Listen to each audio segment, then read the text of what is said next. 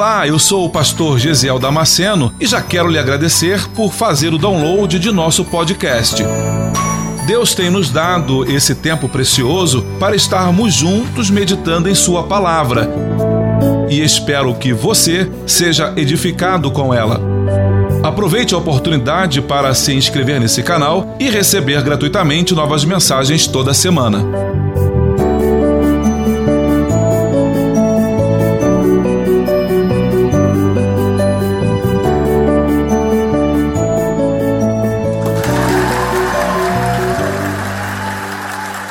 Glória a Deus, aleluia, aleluia. Quero te convidar a abrir a sua Bíblia em Atos dos Apóstolos, capítulo 12. Não vamos ler alguns versículos juntos? Eu vou ler apenas os primeiros versículos e depois vamos continuar na leitura. Atos capítulo 12. Diz assim o primeiro versículo: Por aquele mesmo tempo, o rei Herodes estendeu as mãos sobre alguns da igreja para os maltratar, e matou à espada Tiago, irmão de João. E vendo que isso agradara aos judeus, continuou, mandando prender também a Pedro. E eram os dias dos Asmos. E havendo-o prendido, o encerrou na prisão, entregando-o a 4 quaternos de soldados, para que os guardassem, querendo apresentá-lo ao povo depois da Páscoa. Pedro, pois, era guardado na prisão, mas a igreja fazia contínua oração por ele a Deus. E quando Herodes estava para o fazer comparecer nesta mesma noite, Pedro estava dormindo entre 2 soldados, ligado com 2 cadeias, e os guardas diante da porta guardavam a prisão. E eis que sobreveio um anjo do Senhor, e resplandeceu uma luz na prisão, e tocando a Pedro no lado, o despertou dizendo: Levanta-te depressa. E caíram-lhe das mãos as cadeias, e disse-lhe o anjo: Cinge-te e ata as 2 sandálias. E ele o fez assim. Disse-lhe mais: Lança as costas a tua capa e segue-me. E saindo, o seguia. E não sabia que era real o que estava sendo feito pelo anjo, mas cuidava que via alguma visão. E quando passaram pela primeira e segunda guarda, chegaram à porta de ferro que dá para a cidade, a qual se ali abriu por si mesma. E tendo saído, percorreram uma rua, e logo o anjo se apartou dele. Você pode tomar o seu lugar. Eu estou já há 2 semanas lendo esse texto, e ontem eu precisava dar um tema para esse texto, e foi um tema que Deus colocou no meu coração, creio eu. Quanto custa aquilo que você tem sacrificado? Quanto custa aquilo que sacrificas? Qual é o preço? Quanto você avalia aquilo que você tem sacrificado? Então vamos pensar aqui no texto. O texto diz que o rei Herodes estendeu as suas mãos sobre alguns da igreja para os maltratar. Herodes, ele era um governador romano, reinando ou governando Israel, e interferindo na vida de todo judeu, porque Herodes era um governador romano, administrando todo Israel, toda aquela parte, aquela província, aquela cidade. E é claro, então, que ele vai mudar toda a rotina dos judeus, assim como as nossas rotinas mudaram desde o Covid do ano passado. Quem não teve as suas rotinas mudadas por causa do decreto, por causa dessa questão do Covid? Não é incômodo para nós termos as nossas vidas mudadas tão radicalmente? Eu que tenho a minha empresa, vou ter que fechar. Aí todo dia eu fico tentando descobrir se eu posso abrir hoje, se não posso, que horas que eu posso abrir, que hora que eu tenho que fechar. Então fica naquela loucura. Ontem eu fiquei sabendo que os shoppings já voltaram a funcionar horário normal aqui no Via Catarina, não sei os demais. Mas você fica: e agora, pastor? A igreja pode abrir até mais tarde? Pode ter um maior número de pessoas? Eu falei assim: eu não sei, porque tudo muda o tempo todo. E aí eu com receio de estar fora daquilo que o governo determina, a gente fica sem saber o que fazer. Então, imagina naquela época os romanos governando Israel, como é que a população vivia? Não era muito diferente. Mas aí Herodes, o texto diz que Herodes, que queria, precisava da aprovação popular, precisava do apoio da população, que a população apoiasse o governo dele, para que ele não tivesse brigas e intervenções e rebeliões dentro do seu governo. O que ele fazia? Ele precisava fazer alguma coisa para ganhar a confiança do povo. Aí o texto diz que Herodes decide maltratar alguns. Alguns não são todos. Então vamos pensar aqui, vamos para aquela época, vamos nos transportar aqui agora. Estamos no início da era cristã, dentro de um pavilhão aqui. E aí você sabe que estão matando um monte de cristão por aí, pelo menos alguns. E aí a conversa aqui é: puxa vida, Rafael, você soube que mataram o Tiago, o irmão de João? Pois é, rapaz, eu fiquei sabendo. Ficou sabendo que mataram lá Felipe, e que mataram fulano, e que mataram... Pois é, eu fiquei sabendo.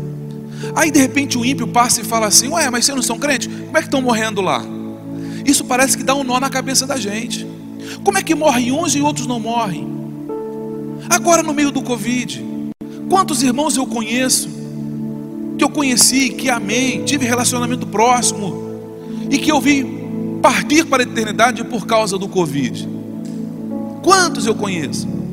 E aí tem alguém que diz assim: ah, estava em pecado, ah, porque não tinha a presença de Deus. Como é que pode? É crente, morreu. Irmãos, o fato é uma coisa: todos nós iremos partir para a eternidade um dia. Todos nós somos produtos com data de validade. Se você olhar para essa garrafinha aqui, ó, ela tem uma validade, mas só Deus conhece a nossa. Eu não sei quando eu vou partir, mas Deus sabe. O texto diz que Herodes não pegou todos os cristãos, ele pegou alguns. Mas esse alguns que ele pegou e maltratou foi o suficiente para trazer pânico e pavor no meio do povo, porque o povo pensava: quem é o próximo agora? Será que sou eu? Mas não era assim que a igreja reagia, porque aquela igreja tinha uma profunda intimidade com Deus. O povo sentia o pesar daqueles que eram maltratados e levados pelo governo para serem mortos, mas eles sabiam que Deus tinha o controle de todas as coisas. Então o povo seguia a sua caminhada servindo ao Senhor e entendendo que Deus tinha o controle de todas as coisas. Olha que interessante. Pegando alguns para maltratar, não são todos. Eu preciso pensar numa coisa. Herodes levantou as suas mãos, é o que o texto diz. Herodes estendeu as mãos sobre alguns da igreja para maltratar. Herodes poderia levantar as suas mãos para alguém para abençoar, mas Herodes resolveu levantar a sua mão para maltratar. E o Espírito pergunta para você nesta manhã: as tuas mãos, quando elas são levantadas, elas se levantam com que propósito? Você, quando levanta a mão sobre alguém, você levanta para abençoar ou para amaldiçoar? Você levanta a mão sobre alguém para se vingar porque te tratou mal? Como é que você tem levantado as suas mãos? Com que propósito você tem levantado as suas mãos sobre outras pessoas? Porque se o propósito da tua mão levantada for para vingar-se daquilo que ele te fez, você não é diferente de Herodes. Mas se você tem levantado as suas mãos para abençoar, mesmo aqueles que têm te perseguido, você é uma cópia fiel de Jesus. Você é um filho exemplar. Parece com ele. Alguém até vai dizer assim: rapaz, parece até com Jesus. O jeitinho de Jesus. Faz. Já viu o filho que age exatamente igual ao pai? Faz as mesmas coisas. É pequenininho, você fala: meu Deus, tem 3 aninhos. Mas tem você olha para o filho, olha para o pai, é igualzinho. Tem algumas características que você fala: meu Deus do céu, até o temperamento é igual. O nosso temperamento tem que ser um temperamento controlado pelo Espírito Santo. A tua mão, na hora alguém te fez alguma coisa, a tua vontade é de... Aí o Espírito Santo fala assim para você: opa, quem é que está aí dentro? Quem é que está governando a tua vida? Quem é que está dirigindo os teus passos? Aí você fala: ô Senhor, entendi, eu te abençoo em nome de Jesus. O cara levantou a mão para você no sinal, fez um dedo feio para você no sinal. A tua vontade de descer e lá pegar ele, espancar ele. Tu fala assim: ô Senhor, abençoa o teu filho. Por dentro você está assim: ó, se eu pego esse miserável, eu só queria 2 minutos no pescoço dele. 2 minutos no pescoço dele. Disse: não, meu pescoço não. Bota a mão na cabeça, abençoa. Libera uma palavra do Senhor. Confunda. Deixe os espíritos malignos confundidos. Deixe eles confundidos. Tu lembra quando Lázaro morreu? Jesus está chegando. O texto diz que Maria está sentada e ela se levanta. E ela está caminhando e os judeus falam assim: ah, eles pensam, né? Porque vê ela levantando e falam assim: ah, deve estar aí orando, deve ir lá chorar no túmulo de Lázaro. Os judeus estão pensando uma coisa, mas ela levanta e ela vai lá em Jesus para adorar Jesus. Ficaram confundidos. Às vezes alguém faz uma coisa com você e os demônios olham e pensam assim: ah, agora ele vai se vingar. Ah, vem cá, vem cá, vem cá, vem cá. Vão olhar de arquibancada. Ah lá, fulano xingou ele, agora ele vai retribuir. Fulano deu um calote nele, agora ele vai retribuir. Fulano xingou ele, agora ele vai retribuir. Olha lá, olha lá. Aí quando você pensa que ele vai retribuir, ele fala assim: ah, bom, irmão, Deus te abençoe, vai com Deus. O diabo fica assim: não é possível, não é possível. Eu achei que ele ia revidar, eu achei que ele ia fazer. Não, porque quem está controlando a tua vida não é mais o velho homem. Agora é o Espírito Santo na tua vida. Agora é o Senhor que te governa, é o Senhor que te leva, é o Senhor que está conduzindo os teus passos. Aí as tuas ações vão deixar todo mundo ao redor confuso. Ué, como é que pode isso? Rapaz, eu achei que ele fosse dar um tapa no outro lá, eu achei que ele fosse dar um soco no outro, e ele não fez isso. Uau! Sim, deixa eu abrir um parênteses aqui. Ontem eu recebi um vídeo anteontem, de um menino que estava lá no Recife, no McDonald's. Não sei se você viu esse vídeo. Ele estava no McDonald's, eu acho que ele deu um gracejo para a menina lá, e o pai da menina estava perto. Era um cara, parecia um guarda-roupa, uma geladeira frost free duplex. Um cara grandão, fortão, de bonezinho. O braço dele e umas 2 pernas minhas assim juntas. E ele pegou o menino e começou a dar de dedo na cara do menino. O menino devia ter uns 17, 16 anos.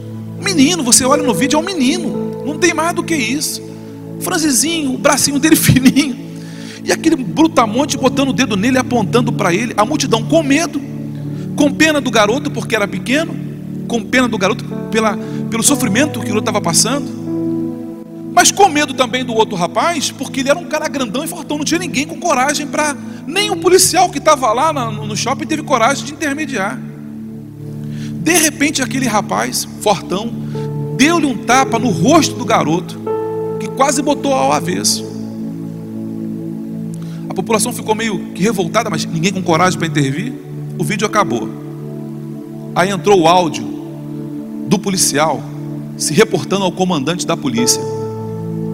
Falou mais ou menos assim: ô, comandante, ele não estava bêbado não, esse rapaz aí, ele é um policial, é um soldado da polícia aqui de Recife.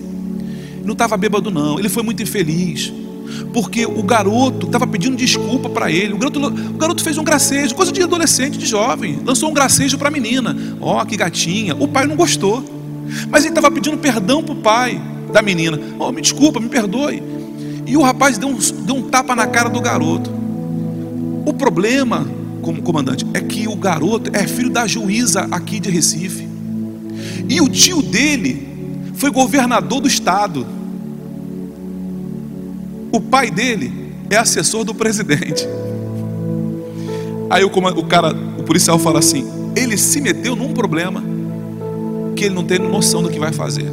Já estão pedindo até a exoneração, a exclusão dele do corpo da polícia militar. A gente não sabe com quem a gente está lidando na rua. Deus está dando livramento de morte aqui nesta manhã.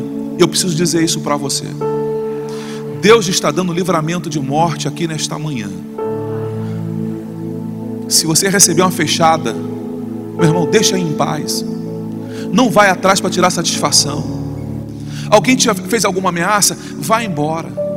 É provável até que esteja falando para alguém que teve de Deus um livramento de morte essa semana. Porque o que Deus me faz ver aqui agora é que Deus está dando livramento de morte. Cuidado com as suas ações. Cuidado com o que você vai fazer. Não levante a tua mão para retribuir conforme você recebeu. Se estender a sua mão, seja para abençoar. Você entendeu isso nesta manhã? Você entendeu isso nesta manhã? Deus está falando com pessoas aqui nesta manhã. O texto diz que Herodes não apenas mandou maltratar, maltratou muita gente, mas teve alguns que ele matou, como Tiago. Mandou matar a espada. Mandou matar. Então é possível que alguns apenas sofram ferimentos, maltratos, injúrias. Mas, meu irmão, não perca a tua fé por causa disso. Não perca a graça por causa disso. Não perca a presença de Deus na tua vida por causa disso. Outros morreram à espada, como Tiago. Mas porque Tiago morreu, o seu irmão João não desviou. A mãe Maria não desviou, muito pelo contrário. Você não vê Maria murmurando, você vê Maria de joelho, orando agora por Pedro, porque Pedro está preso. Deus está querendo nos levar a uma dimensão espiritual muito maior do que aquela que nós estamos vivendo hoje. Nós precisamos ser vistos e percebidos de forma diferente com o que o mundo está acostumado. Eu preciso começar a reagir de uma forma diferente do que o mundo reage lá fora. Por quê, pastor? Porque nós somos lavados e remidos pelo sangue do Cordeiro. Porque nós temos a marca de Cristo em nós. Porque nós somos filhos do grande Rei, do grande Senhor. E nós precisamos ser iguais a Ele. A Bíblia diz que Jesus foi levado ao matadouro como ovelha muda. Jesus não repetiu. Jesus não repetiu. Você sabe com quem está mexendo? Não. Jesus não fez isso. Está fazendo isso comigo, né? Você não perde por esperar. Você não... não. O que Jesus falou? Oh, Pai, perdoa porque eles não sabem o que fazem. É esse comportamento que Deus está esperando ser produzido em nós. Alguém te fez o mal e você não retribui o mal por mal, mas você retribui o mal por bem. E quando você faz isso, a Bíblia diz que você amontou brasas sobre a cabeça de alguém. E aí, meu irmão? Aí o diabo começa a olhar para você com respeito. E agora deu ruim. Agora não vai dar mais, porque agora ele tá reagindo exatamente como o Filho de Deus. Agora o comportamento dele é igualzinho de Jesus. Então agora não dá para mim mais não. Agora aqui não dá para mim mais não. Eu tenho alguns amigos que receberam um convite, fizeram um convite para um amigo que era espírita e na igreja. Aí o espírita falou assim para ele: eu vou, mas tu vai ter que ir na minha lá primeiro, assistir lá o trabalho lá. Eu vou. Você vai? Eu vou. Marca o dia que eu vou. Aí esse irmão da igreja foi. Entrou, sentou lá, ficou sentadinho lá. E o pessoal fez o trabalho, pulou, rodou, tal. E a entidade não baixava. Aí alguém chamou ele e falou assim: olha, esse rapaz que você trouxe aqui, leva ele embora. Porque enquanto ele estiver aqui, a entidade não desce. Enquanto ele estiver aqui, a entidade não desce.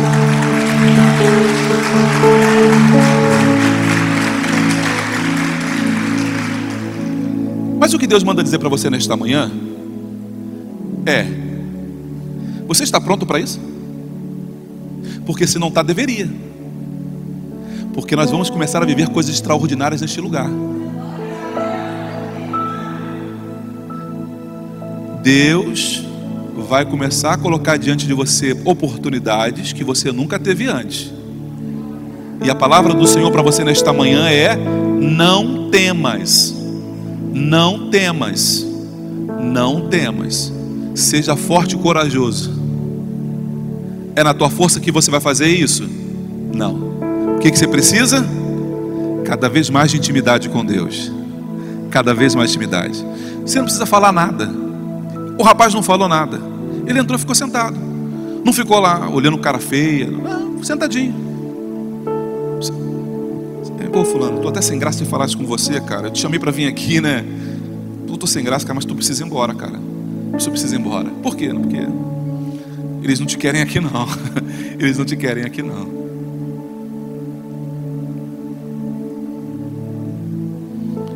E vendo que isso agradara aos judeus, Continuou mandando prender também a Pedro, e eram os dias dos asmos. Eu vou correr com esse texto porque eu não sei se, senão não vai dar tempo para eu ministrar tudo o que eu preciso. E vendo que isso agradara aos judeus. O que agradava aos judeus? Ver os próprios judeus sendo mortos e maltratados agradava os irmãos. Não os irmãos da igreja, mas os judeus. Tu já pensou isso, irmãos?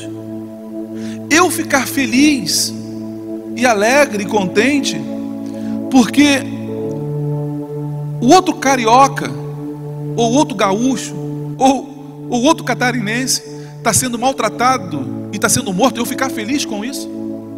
Isso me alegrar? O que o texto está dizendo é que os judeus estavam ficando felizes em ver Herodes matando judeu. Era judeu ficando feliz de Herodes matando não romanos, mas Herodes mandando matar judeus. O que é isso? Deus manda dizer nesta manhã. É crente ficando feliz com o sofrimento de outro crente. É crente festejando a tragédia de outro crente. Meu irmão, quando você pega um escândalo de um crente que fez algo errado e você compartilha isso, você está reagindo exatamente como esses judeus reagiram, e se alegrando em ver a queda de outro crente. Quando você vê a tragédia de um irmão da igreja, isso tem trazido ao teu coração um constrangimento, uma tristeza, uma dor, uma aflição, ou tem trazido ao teu coração uma alegria? Ah, eu sabia, viu lá? Caiu, eu sabia. Porque se estiver trazendo alegria ao teu coração, o Espírito Santo do Senhor não está trabalhando na tua vida. Eu não posso me alegrar com a desgraça do meu irmão. Eu não posso me alegrar com a tragédia do meu irmão. E é exatamente isso que está acontecendo aqui no texto. Os judeus estão ficando felizes e alegres por ver a tragédia dos próprios judeus. Como está o meu coração e como está o teu coração nesta manhã? Você se alegra quando vê um irmão? Ah, pastor, mas é que ele estava fazendo coisa errada e agora está lá pagando o preço. Não, meu irmão. Mas não é assim que nós nos comportamos como os filhos de Deus. O nosso comportamento tem que ser diferente. Oh, Senhor, tem misericórdia. Para que é que você tem que levantar as suas mãos? Deus, tem misericórdia dele, Senhor. Dá tempo para ele se arrepender. Dá tempo, Senhor, para ele voltar atrás do que ele fez. Trabalhe naquela vida, Senhor. Pai, não deixa aquele casamento ser destruído. Pai, tem misericórdia. É esse que tem que ser o nosso comportamento. Porque se os judeus não tivessem ficado felizes com aquilo que Herodes estava fazendo, Herodes teria acabado de matar e maltratar os judeus. Entende isso? Herodes só continuou a fazer o que estava fazendo porque aquilo atendia a uma necessidade das pessoas daquela época, ver os outros sendo maltratados. Pastor, e o que vai acontecer com Herodes? Ah, meu irmão, deixa eu dizer uma coisa para você. Não se preocupe, Deus vai trazer a juízo todas as coisas. O tempo de Herodes vai chegar. Tem algum Herodes te perseguindo? Tem Herodes te perseguindo? Tem Herodes perseguindo a tua vida? Fique tranquilo. O dia de Herodes vai chegar. Ah, vai chegar. Quando o Senhor falar assim, ó, basta. Juízo agora na vida de Herodes. Juízo na vida de Herodes. Deus vai trazer juízo. Pastor, o meu ex-marido está me perseguindo. Não paga a pensão. Maltrata, judia, está arrancando tudo que pode. Calma, porque o Senhor está vendo. O Senhor está vendo. Não levante a tua mão, não faça nada. Uma vez Deus falou para mim: se você se defender, Jeziel, eu não sou o seu advogado.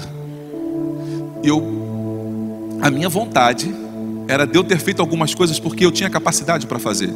Eu tinha a oportunidade, tinha ferramentas para poder me vingar daquilo que estava sendo feito comigo.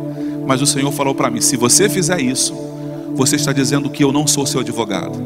E eu tive que calar a minha vontade. Eu tive que calar as minhas razões. E eu falar: não, Senhor, então eu não vou fazer nada. Eu vou deixar o Senhor fazer. E eu tirei a minha mão daquilo que eu ia fazer.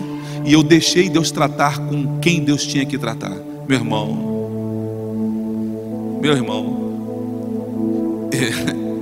você não tem noção do que Deus fez. Quem é o teu advogado?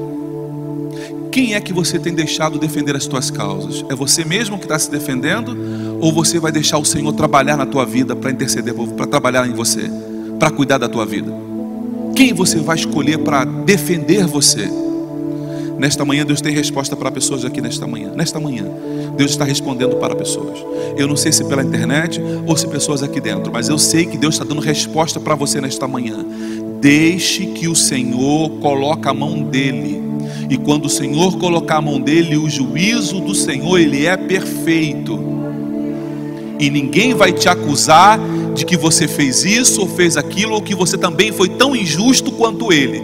Porque quando o Senhor coloca a mão dele, ele é perfeito naquilo que ele faz. Ele é perfeito naquilo que ele faz. Deus está falando com pessoas aqui nesta manhã. Olha que coisa interessante. O que Herodes queria era popularidade. E por causa da popularidade que ele queria, ele sacrificava os cristãos.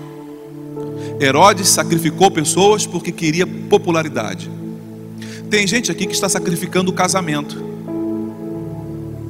Tem gente aqui que está sacrificando o relacionamento com os filhos. Não, pastor, eu estou ganhando dinheiro, é muito dinheiro que estou ganhando agora. Mas está sacrificando os filhos? Não vale a pena o dinheiro que você está ganhando. Você precisa fazer uma avaliação do que você está sacrificando para ganhar o que você está ganhando. Porque não tem valores, não tem nada que você venha conquistar, não tem nada que você venha ganhar, que vale a pena o sacrifício da família. Não há nada que você possa conquistar. Pastor, mas eu vou ganhar muito dinheiro, é muito dinheiro. Mas a custo de quê? A custo do seu casamento? Não vale a pena. A custo do quê? Do teu filho? Não vale a pena. A custo do quê? Da tua intimidade e relacionamento com Deus? Não vale a pena. Pastor, fui chamado para trabalhar numa empresa, vou ganhar muito. Vou ganhar muito, pastor. Mas está aí o teu tempo com Deus? Não, pastor, se depois eu vejo. Meu irmão, não faça isso. Porque é exatamente isso que Satanás faz conosco. Ele nos oferece algo para nos roubar algo muito maior. Nenhum sacrifício vale a perca da família. Nenhum sacrifício vale a perda dos filhos. Nenhum sacrifício vale a perda da nossa comunhão com Deus.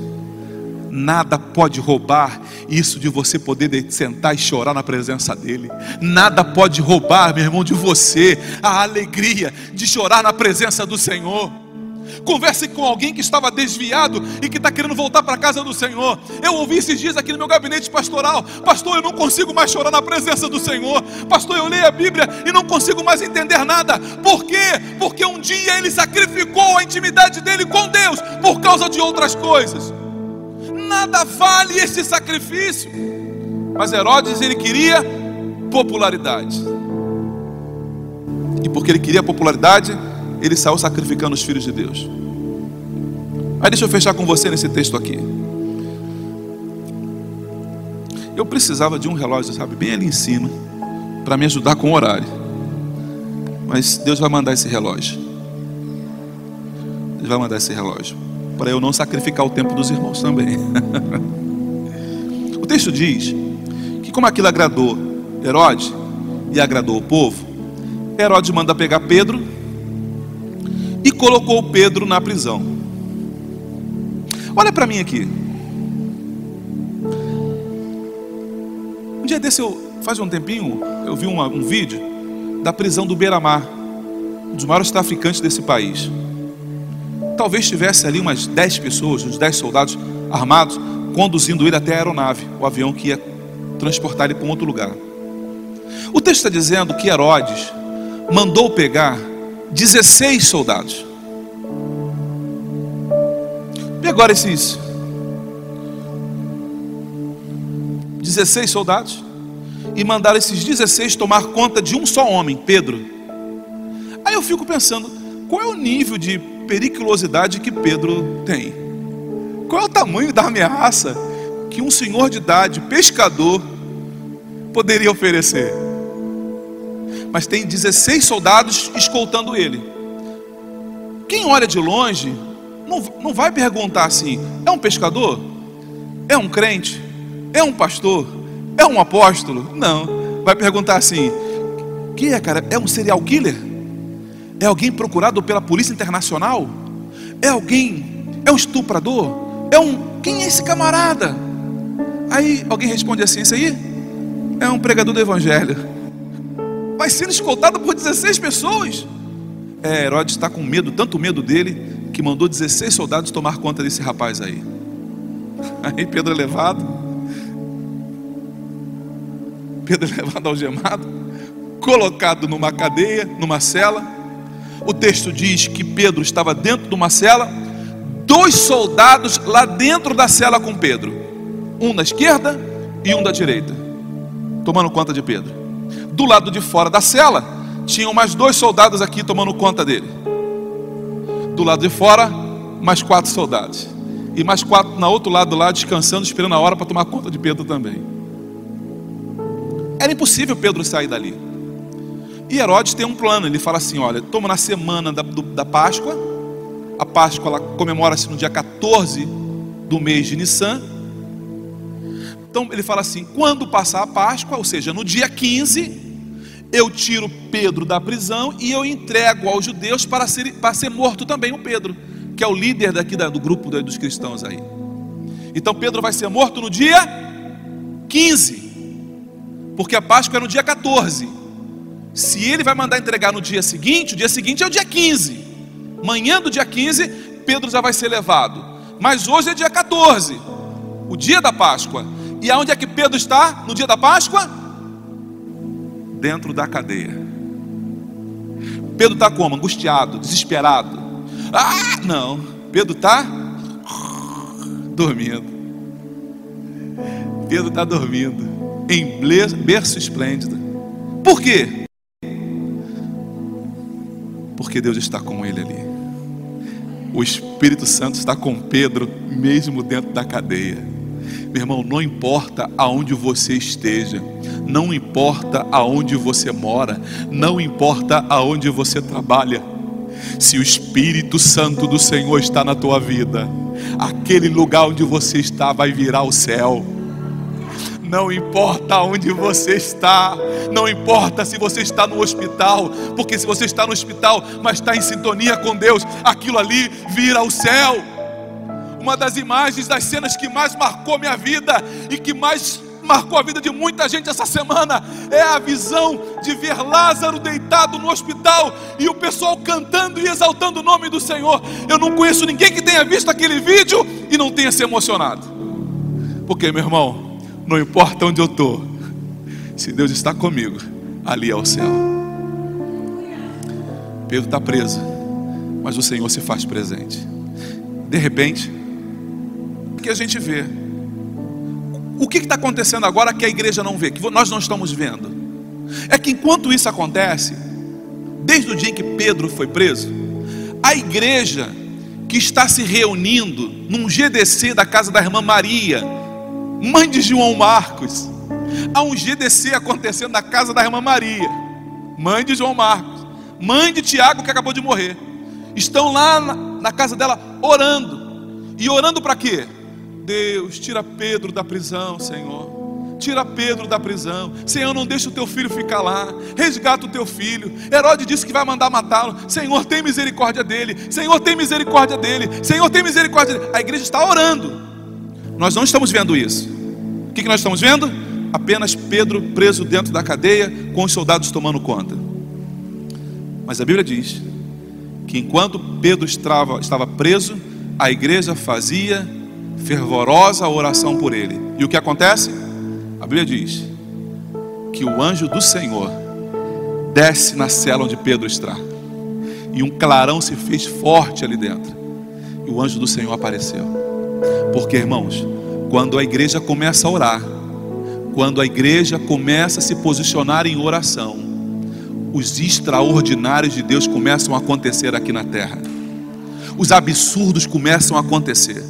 Irmãos, estamos falando de uma super proteção, de uma super guarda. O anjo do Senhor entra na cela e o texto diz que o anjo tocou em Pedro do lado. Tocou como? Chutou Pedro? Não. O anjo desceu na cela, foi lá e tocou em Pedro.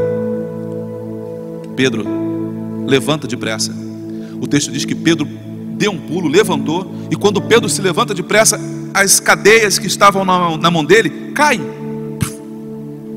Parece que Pedro virou um espírito, porque as cadeias de ferro já não seguravam mais as mãos de Pedro.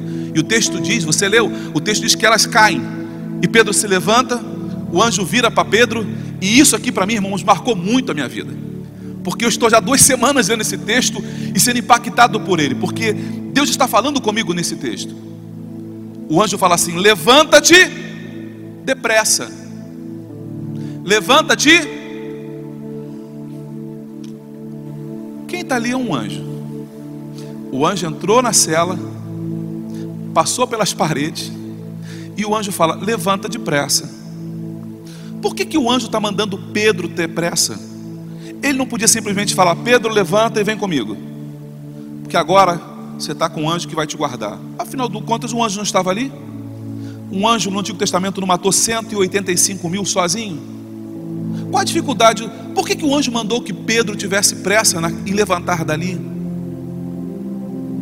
Pedro levanta. E Pedro não questiona. Pedro podia falar: ah, pressa por quê? Agora que eu estou com um anjo, meu irmão, agora aqui ninguém vai me deter. Agora eu estou com um anjo do meu lado, não precisa. Não, tenha pressa. Aí Pedro começa a se comportar dessa forma, porque ele fala assim: e caíram nas cadeias das mãos, e disse-lhe o anjo: cinge-te. Ou seja, o que é cingir-te? É amarrar o cinto. Pedro estava deitado, dormindo, bem à vontade, sem as sandálias, sem o cinto para incomodar, bem tranquilão. Nem parecia que Pedro ia ser executado no dia seguinte. Dia 14 à noite, o anjo toca nele, ele se levanta, o anjo fala: amarra o teu cinto. Por quê? Porque tu vai precisar correr, cara. Não é porque o anjo do Senhor está fazendo na tua vida que você vai fazer descansado, não. Não é porque Deus vai te abençoar que você vai ficar em casa deitado descansando, não. Deus te disse que vai te abençoar, corre atrás, meu irmão. Deus disse que vai te fazer prosperar, trabalhe. Deus falou que vai abençoar o teu casamento, invista no teu casamento, faça alguma coisa. O anjo manda ele colocar, ele coloca o cinto. O anjo manda ele colocar as sandálias e fala: amarra as tuas sandálias. Quando ele acaba de amarrar a sandália, o anjo fala assim: está na tua Bíblia isso, versículo 8. E ele fez assim e disse-lhe mais: lança as tuas costas, a capa, e segue-me. Por que é que o anjo mandou Pedro colocar a capa nas costas? Para se esconder? Para ficar igual um detetive, um espião, escondidinho na capa? Não, meu irmão. O anjo está livrando Pedro da morte iminente no dia seguinte. Mas cuidar da própria saúde é uma questão que Pedro tem que fazer. Colocar as capas nas costas era porque já estava à noite. O sereno lá fora poderia trazer algum tipo de prejuízo para Pedro. Um resfriado, uma pneumonia. Coloca a tua capa nas costas. Pedro coloca a capa e ele sai da cadeia. Meu irmão, Deus vai te livrar do Covid? Pode livrar, mas faça a tua parte. Coloca máscara, use máscara, use álcool em gel, use o distanciamento, evite de apertar a mão de alguém, evite abraçar alguém. Faça a tua parte, cuide da tua saúde. Faça o que você tem que fazer, mas não perca a tua intimidade com Deus. Não perca o teu relacionamento com Deus. Ouça quando o anjo manda você fazer uma coisa, mas ouça tudo. Ouça quando ele mandou você colocar a capa nas costas. Faça o que o Senhor está mandando você fazer. Ah, pastor, se eu sou servo de Deus, eu não preciso. Meu irmão, não tentarás o Senhor teu Deus. Eu como pastor, é outra coisa. É outra coisa. Desse alguém estava no hospital de 4 da tarde, já era 11 e pouca da noite, estava dando meia-noite. O rapaz estava lá no hospital, em cima de uma maca, com um negócio no pescoço aqui para proteger a coluna cervical dele. 5, 6, 7, 8, 9, 10, 11, já estava há 7 horas deitado nessa posição. Imagina, irmão, você deitado há 7 horas nessa posição. Quando eu soube que ele estava assim, mesmo sendo um hospital público, cheio de Covid pelo negócio, lá vai o pastor dele lá. Fui lá visitar ele, fui lá orar por ele. Isso sou eu. Essa é a minha tarefa. Pastor, e se o senhor pegar Covid? Meu irmão, eu estou a serviço do rei. Se eu morrer, eu morro em serviço. Se eu morrer, eu morro fazendo o que Deus mandou. É claro, fui de máscara, usei álcool em gel, fiz tudo o que eu precisava fazer, mas não deixei de estar lá, porque essa é a minha tarefa como pastor. É cuidar de cada um de vocês. Precisou do teu pastor? Liga para ele. Todo mundo aqui na igreja tem meu telefone. Se você não tem, é porque você não quer. Porque qualquer um aqui tem. Precisou de uma oração? Precisou de um acompanhamento? Liga para mim. Pastor, esse mês eu não vou à igreja para tomar Santa Ceia porque eu estou com medo. Não tem problema. Marca um dia, eu vou na tua casa servir a Santa Ceia na tua casa. Não tem problema. Se você não tiver coragem que eu suba, tiver com medo, não tem problema. Fique tranquilo. Eu entrego para você um envelopinho lá embaixo com o pão e o sangue. E o cálice para você tomar na tua casa. Mas não vai ter desculpa para você não ceiar dizendo que não tinha os elementos. Eu quero que você saiba que você tem pastor. Deus me colocou aqui para ajudar você na sua caminhada espiritual. Agora, o que eu não quero ver de você, meu irmão? Não fica ligando para outros lugares para saber, não. Ah, pastor, eu vou ligar para o outro lá para saber. Meu irmão, o teu pastor sou eu. Quem tem que cuidar da tua vida sou eu.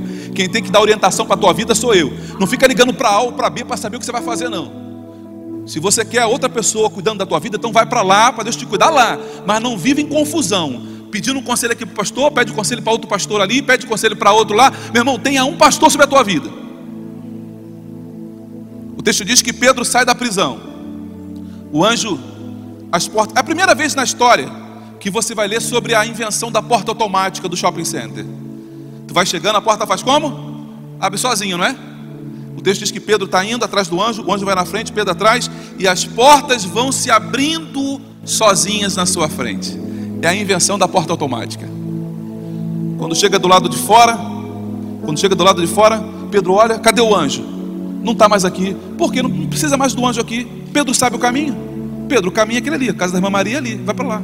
O texto diz que Pedro chega na casa da irmã Maria, sem um anjo, bate na porta, bate, chama uma menina chamada Rode, que no grego significa rosa.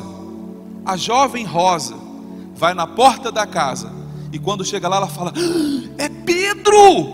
E ela fala assim, nossa, que coincidência! Nós estamos aqui orando para Deus soltar Pedro, e agora eu escuto a voz de Pedro aqui na porta. Ela volta para contar, gente, eu ouvi a voz de Pedro bem lá fora, Pedro está lá fora. Aí o povo que está orando, para que Pedro seja liberto da prisão, fala assim, menina, tu está doida? Quita Pedro aí fora? Não, menina, não, tu está vendo o anjo dele, tu tá sonhando. O povo está orando para Deus libertar Pedro da prisão. Pedro está lá fora batendo na porta dizendo, eu estou aqui. E o povo não acredita que o milagre já aconteceu. Deixa eu dizer algo para você, meu irmão. A resposta da tua oração deve estar batendo na porta da tua casa. E você ainda não entendeu que é Deus trazendo resposta para você. Pedro era a libertação de Pedro era a resposta de oração que a igreja estava fazendo naquela hora.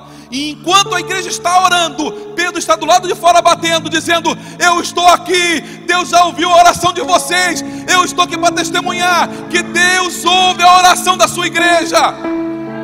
Mas eles não deixam o milagre entrar, porque eles não acreditam. Se você está orando para Deus te abençoar, crê que Ele vai abençoar. Se você está orando para Deus realizar na tua vida, creia quando Deus fizer, pelo amor de Deus. Se não está orando com esse propósito, então entenda que o Senhor já está fazendo no teu favor.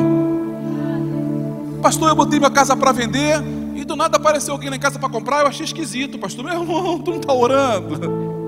Tu não está orando, vende essa casa.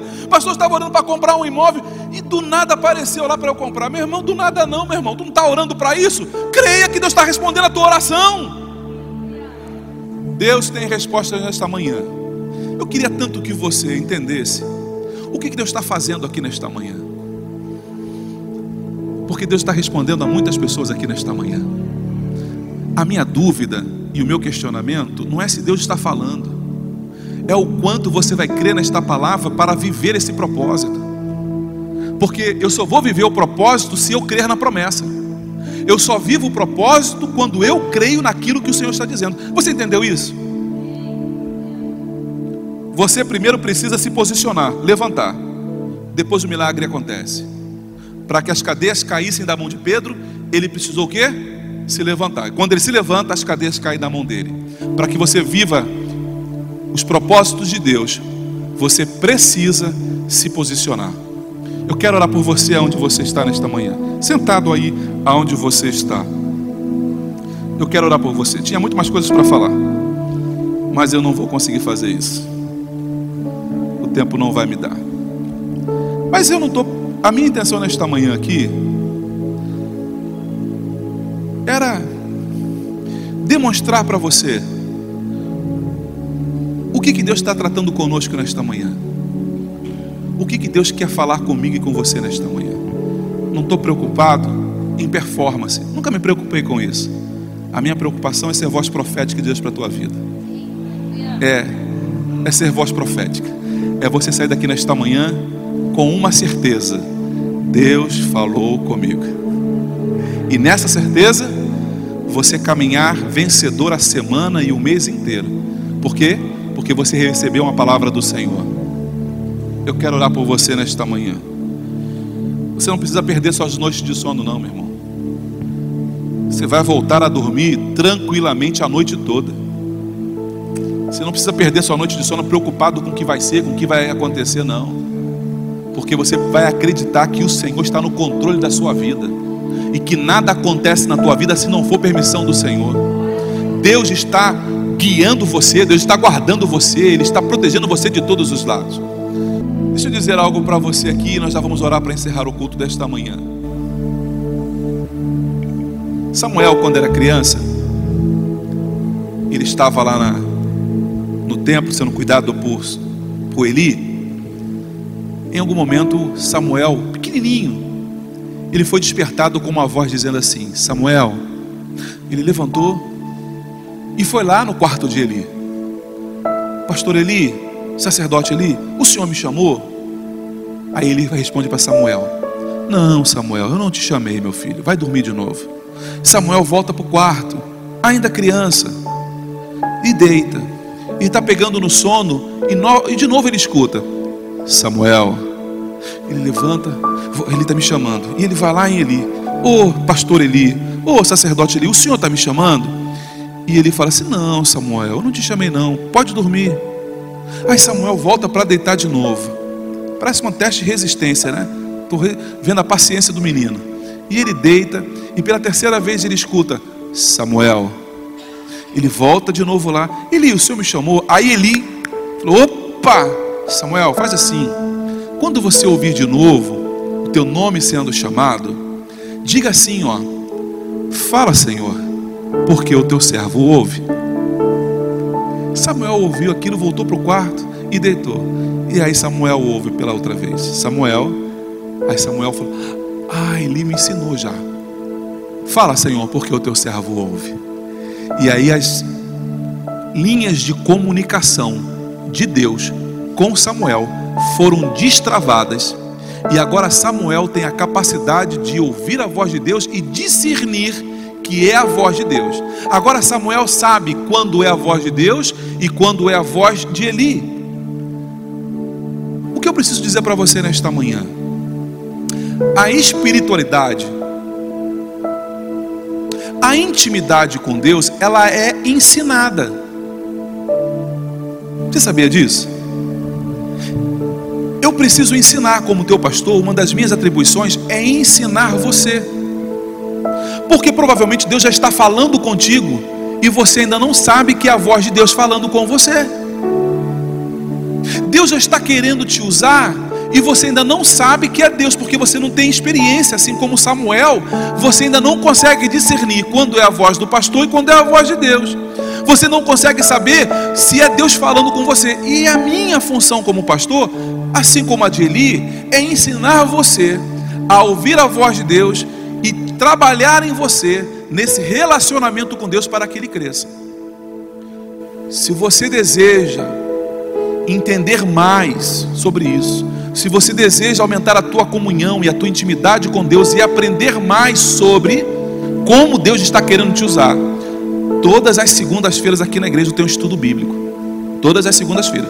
Porque, irmãos, já tem gente aqui que Deus já deu os dons, só que você não sabe como usar, e você precisa lapidar isso. Eu estou aqui para poder te ajudar e para te ensinar. Toda segunda-feira aqui na igreja, 8 horas da noite, a gente acaba por volta de 9h15, no máximo 9h20. Eu quero orar pela tua vida, eu quero abençoar a sua vida. Você acabou de ouvir mais um podcast. E se você foi edificado com essa mensagem, compartilhe com outras pessoas. Até o próximo encontro.